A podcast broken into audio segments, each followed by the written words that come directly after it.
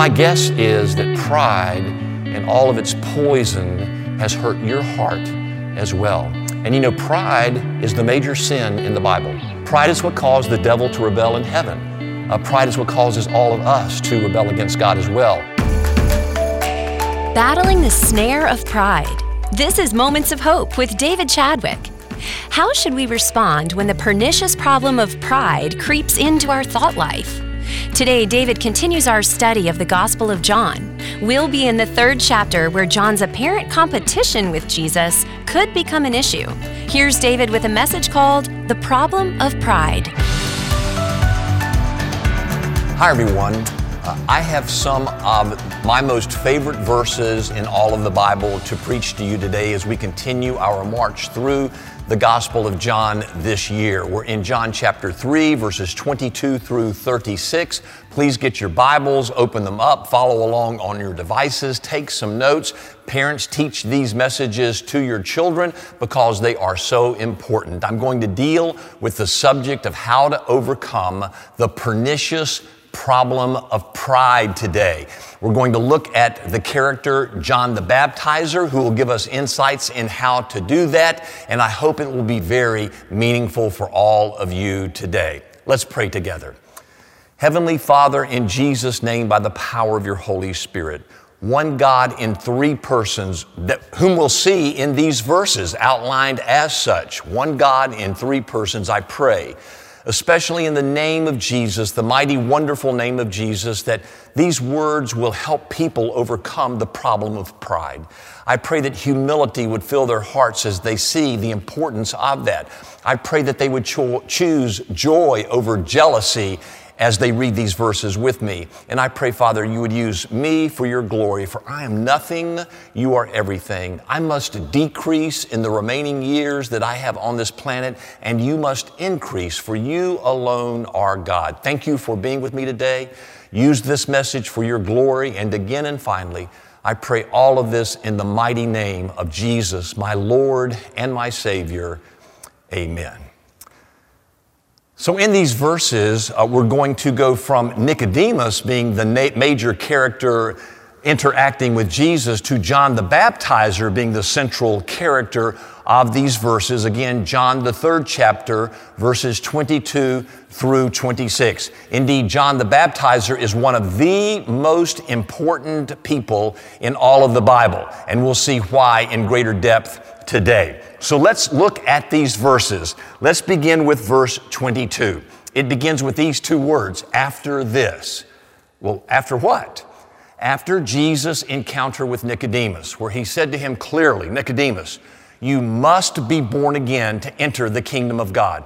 Not you might be, or maybe it will happen. You must be born again of the Holy Spirit to enter the kingdom of God. Jesus must be the king of the kingdom. He must rule your heart in every possible way. And if you don't have me at the center of your life, born again in the power of the Holy Spirit, you can't enter the kingdom of God. And they intersected and ask questions with one another about this particular experience, and then Jesus left Nicodemus. So after that encounter with Nicodemus, Jesus and his disciples went into the Judean countryside, and he remained there with them and was baptizing. Question that some people ask Did Jesus himself ever baptize?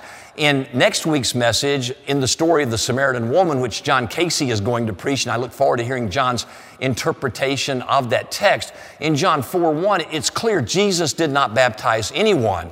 Later, you'll see that the great apostle Paul, who wrote two thirds of the New Testament, only baptized two people. And I think that's because Paul didn't want people to clamor to him to say, Only you can baptize me. It, similarly, Jesus let his disciples baptize, but he baptized no one. But the disciples did baptize, and it was an important part of their ministry. Now, let me pause here for a second and talk about baptism.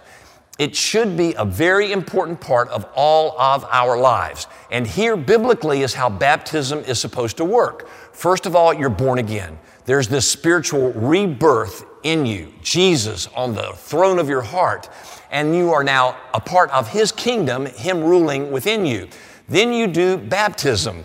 Uh, you go under the waters, signifying your death to self. You come out of the water, being raised to new life in Christ. It's an outward sign of the inward new birth that has happened in your heart. Uh, it's a little bit like this ring that I have around my finger that Marilyn put there 42 years ago. Now, this ring symbolizes her eternal covenant to me.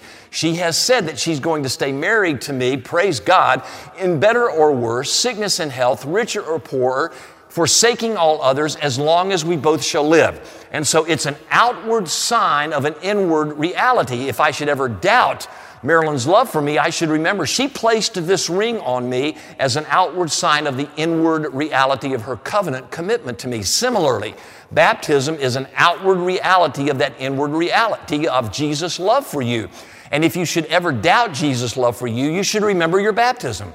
You should remember the water coming over you as you chose to die to self, and then the new life, the new breath as you came out of that water, as you chose to live totally and completely for Jesus. Then the third step is you are born again, you're baptized, then you repent.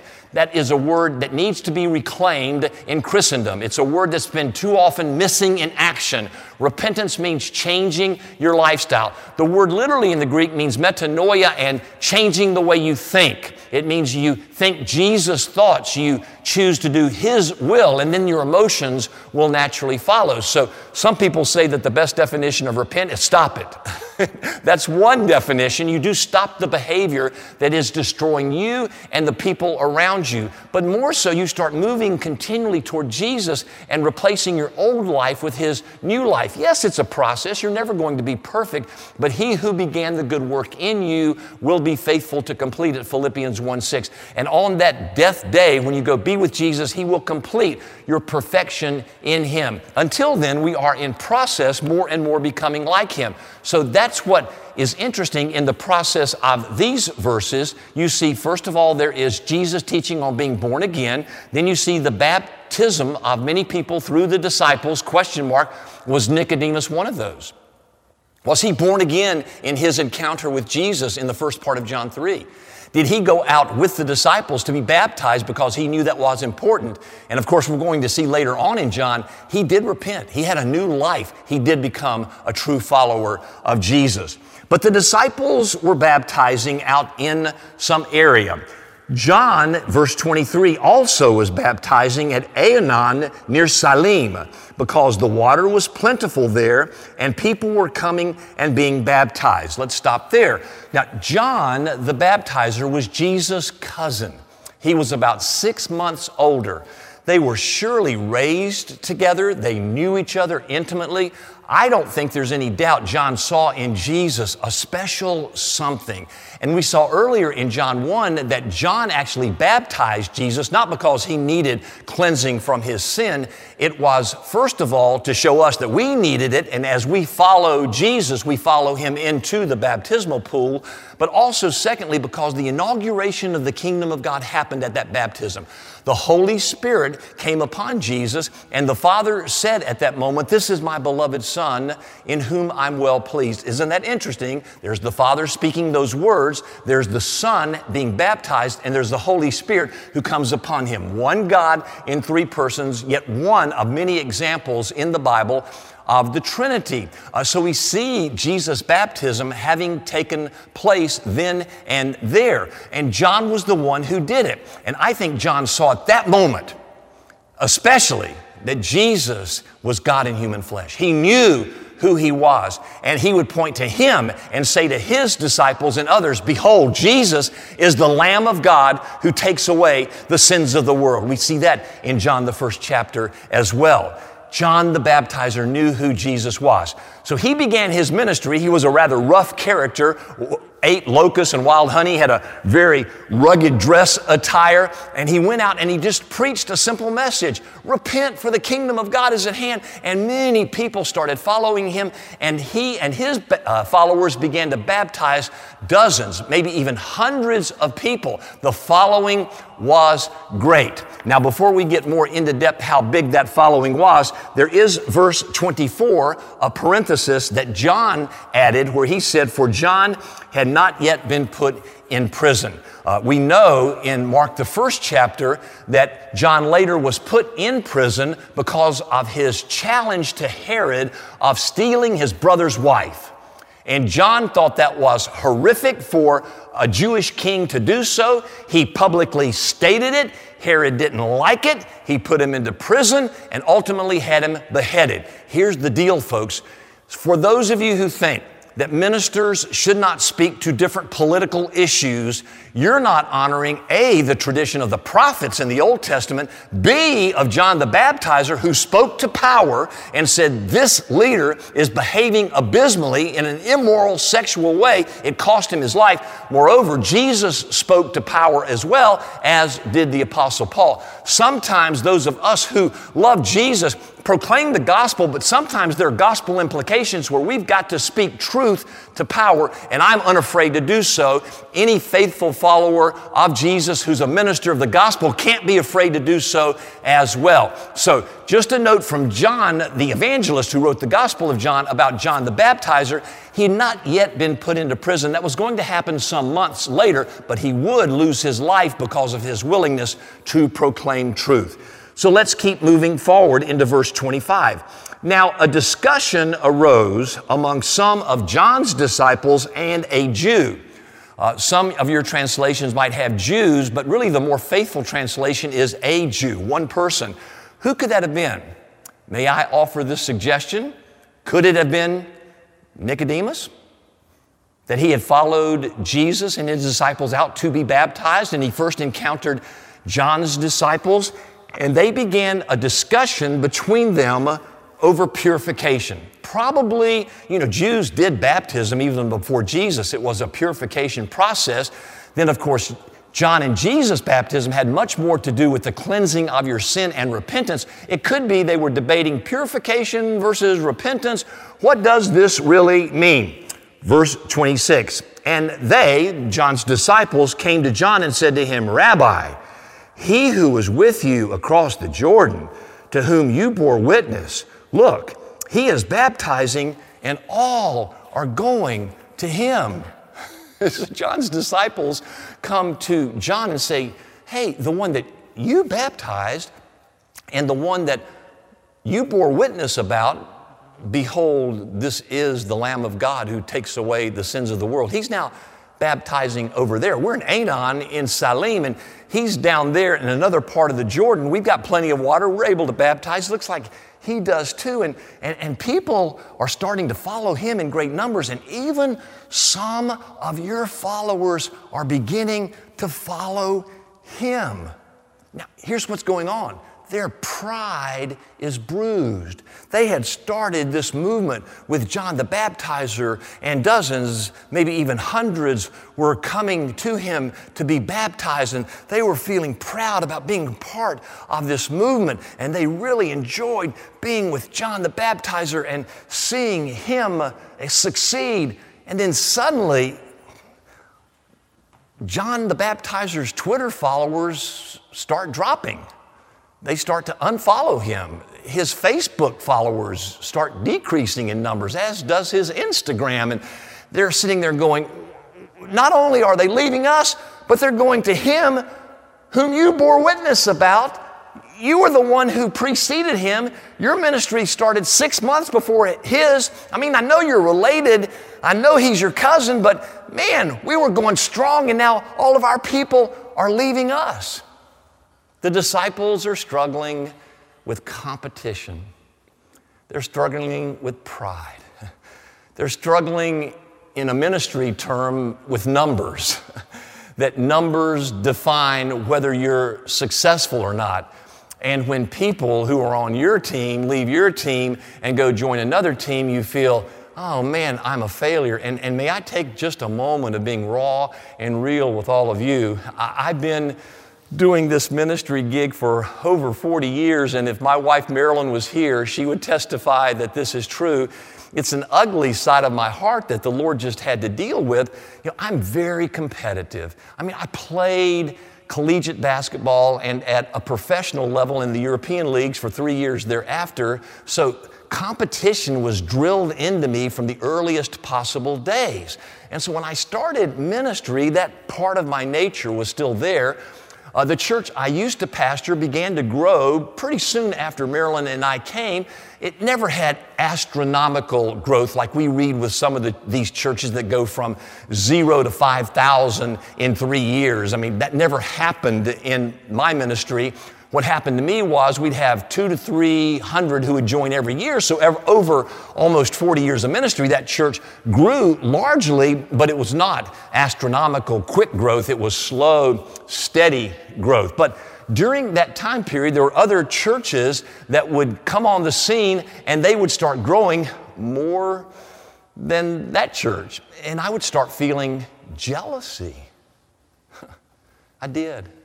And then we would have people who were a part of that church who would leave and go to this other church that was growing. And I would ask the Lord, why is that happening? And I would too often go to Marilyn and say, I don't know why so and so, who is a part of our church, is leaving and going to that church. My insides would crash, folks, and, and I defined my identity in who would come, who would stay, and who would not leave. And when again they would leave and go to another church, I would deal with the questions of what's going on, Lord?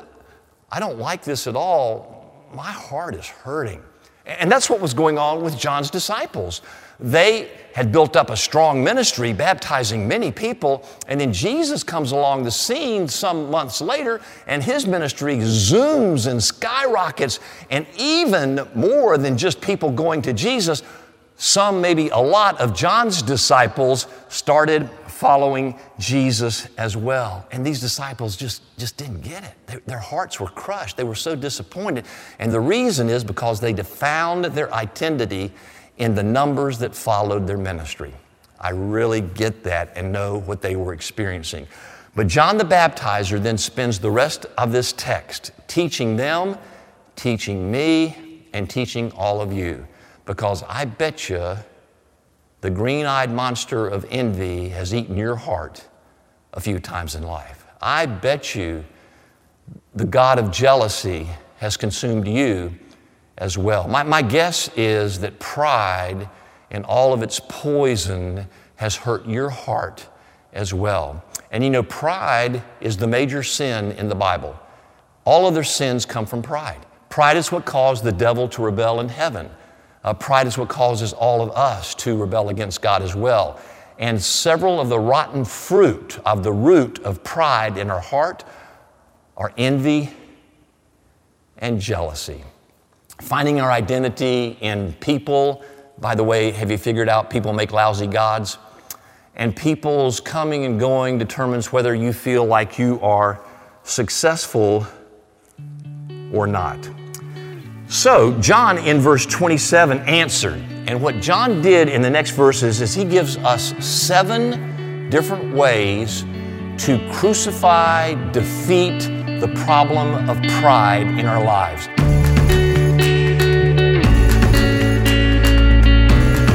You're listening to Moments of Hope with David Chadwick. Thanks for listening. Coming up, David joins me in a discussion about the value of three simple words. We'll be right back. Hi, I'm Tony Marciano, President and CEO of Charlotte Rescue Mission. Let me ask you a question. What do you do when you stand at the intersection of homelessness and addiction? Let me put you in that person's shoes for just a second. What is it that you really need? You've probably been one of the individuals who stood at the end of the interstate ramp, holding a sign that said, Hungry, will work for food. But you never used the money for food. You bought booze and drugs with it. And most likely, you hate your life. Your addiction has stolen every aspect of hope. You want to be part of the fabric of society, but every morning your addiction screams and you surrender to it. There is one thing you do need, and that is transformation. The place to go is Charlotte Rescue Mission. Charlotte Rescue Mission works from the inside out to address the root cause of someone at the crossroads of addiction and homelessness. The Rescue Mission provides free, Christian, residential, high quality substance abuse recovery programs to members of our community who otherwise would not be able to afford such services. With a passion for holistic transformation and a love for Christ, the mission's 120 day program has transformed the lives of thousands of men and women in our community. Charlotte Rescue Mission is grateful for the financial partnership of Moments of Hope Church.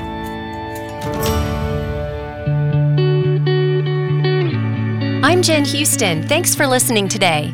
Joining me in the studio is our pastor, David Chadwick. David, thanks for being with us today. Oh, Jen, it's always a pleasure being with you. Thank you for being here too. Well, thanks. In your morning e devotions, you're in a series called Davidisms, and one of the recent ones you've written about is the value of two simple words please and thanks. Well, let me begin by singing this because my guess is a lot of people heard this in a singing rhyme that my mom and dad sang to me all the time growing up as a kid, but they were teaching me two great truths that I needed to operate all the time. Here it is.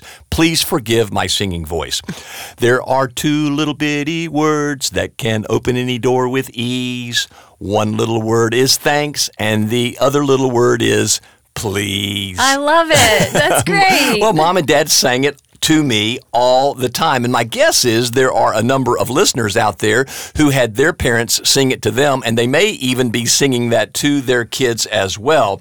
But they're teaching, again, two great reminders to all of us, not as kids, but as adults, that we need, first of all, to practice thanks. Thankfulness should fill our hearts. That's Colossians 3:16, especially toward those who have helped us succeed.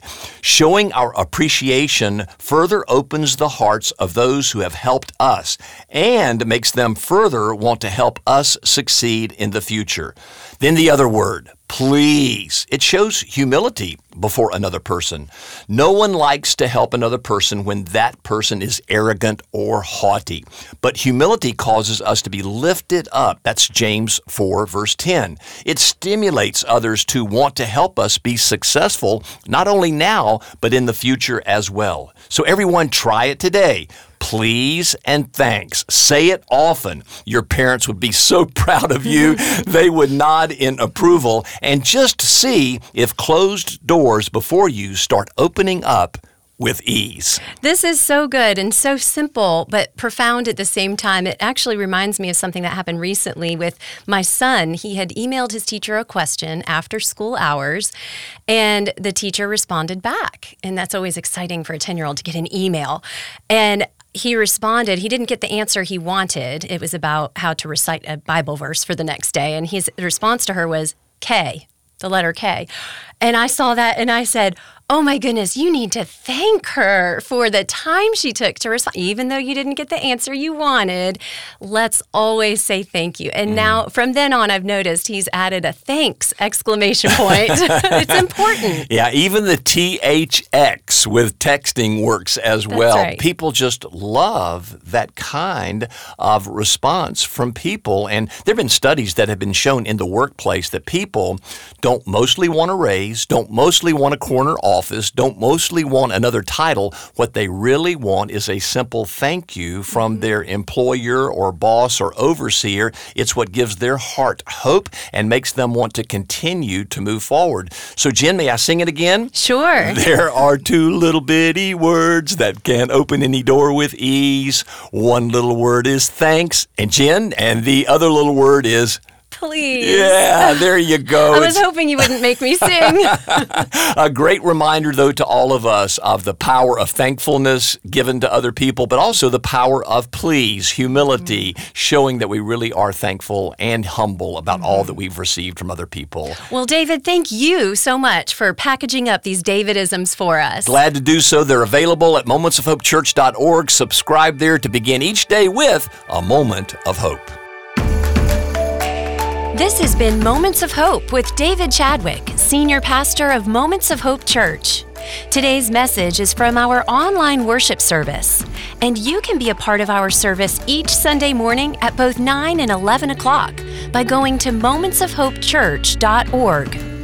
And while you're online, be sure to sign up for David's daily Moments of Hope, delivered every morning to your inbox. And also check out David's weekly Hopecast They're both free and available through our website. Again, that web address is momentsofhopechurch.org. For David and the entire Moments of Hope Church staff, this is Jen Houston. Have a great weekend.